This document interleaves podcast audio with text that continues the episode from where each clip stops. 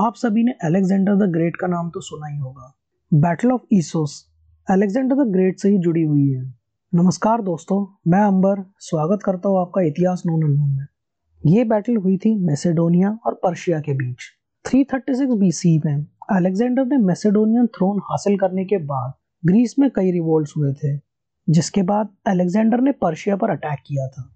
334 BC में Asia manner cross करते हुए अलेक्जेंडर ने पर्शिया पर अटैक किया। इस अटैक के लिए पर्शियन रूलर डारियस थर्ड बिल्कुल भी तैयार नहीं थे। मैसेडोनियन आर्मी पर्शिया में बिज़ी थी। इस बात का फ़ायदा उठाते हुए इस अटैक के एक साल बाद डारियस ने मैसेडोनिया पर काउंटर अटैक किया। उन्होंने टॉरस माउंटेन क्रॉस करते हुए मैसेडोनियन आर्मी पर अटैक किया और जिसके लिए अलेक्जेंडर तैयार नहीं थे। पर्शियन और मैसेडोनियन फोर्सेस पेनारोस रिवर के आसपास थी। आज का जिसे टर्की सीरिया बॉर्डर बोल सकते हैं। पर्शियंस के खिलाफ अलेक्जेंडर 1800 लोगों की कैवलरी लाए थे, जो कि 300 स्ट्रॉन्ग स्क्वाड्रन में डिवाइडेड थी। अलेक्जेंडर की इन्फेंट्री और ग्रीक मर्सनरीज के बीच लड़ाई शुरू हुई। अलेक्जेंडर ने डट कर डारियस का सामना किया और अपनी स्ट्रैटेजी को चेंज किया। डारियस ने अपनी इन्फेंट्री को पीछे रखा था।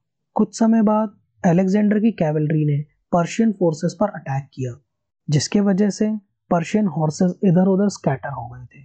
उनकी आर्मी ने डारियस को मुँह तोड़ जवाब दिया, जिसके बाद डारियस की आर्मी हारने लगी थी, और इसीलिए वो वहाँ से भागने लगे।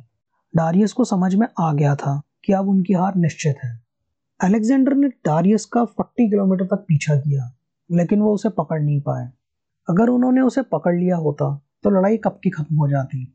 डारियस की माँ, बीवी और बच्चों को कैद कर लिया गया था। माना जाता है कि ईसुस की लड़ाई के बाद अलेक्जेंडर एक बहुत बड़ा कॉन्करर बन गया था। Alexander Philip second of Macedon के बेटे थे। उनकी मिलिट्री टैक्टिक्स काबिल तारीफ़ थी। उन्होंने डारियस थर्ड को तीन बार हराया था। बैटल ऑफ़ ईसोस ग्रैनिकस और गोगैमेला में। कहते हैं कि वो और बहुत कुछ कॉन्कर करते अगर उनकी मौत 323 बीसी में बुखार के वजह से नहीं हुई होती। तो ऐसे अलेक्जेंडर ने डारियस थर्ड को बैटल ऑफ़ ईसोस में हराया था। जानिए और भी ऐसी बैटल्स के बारे में आने वाले एपिसोड्स में। तब तक के लिए जुड़े रहिए इतिहास नून के साथ।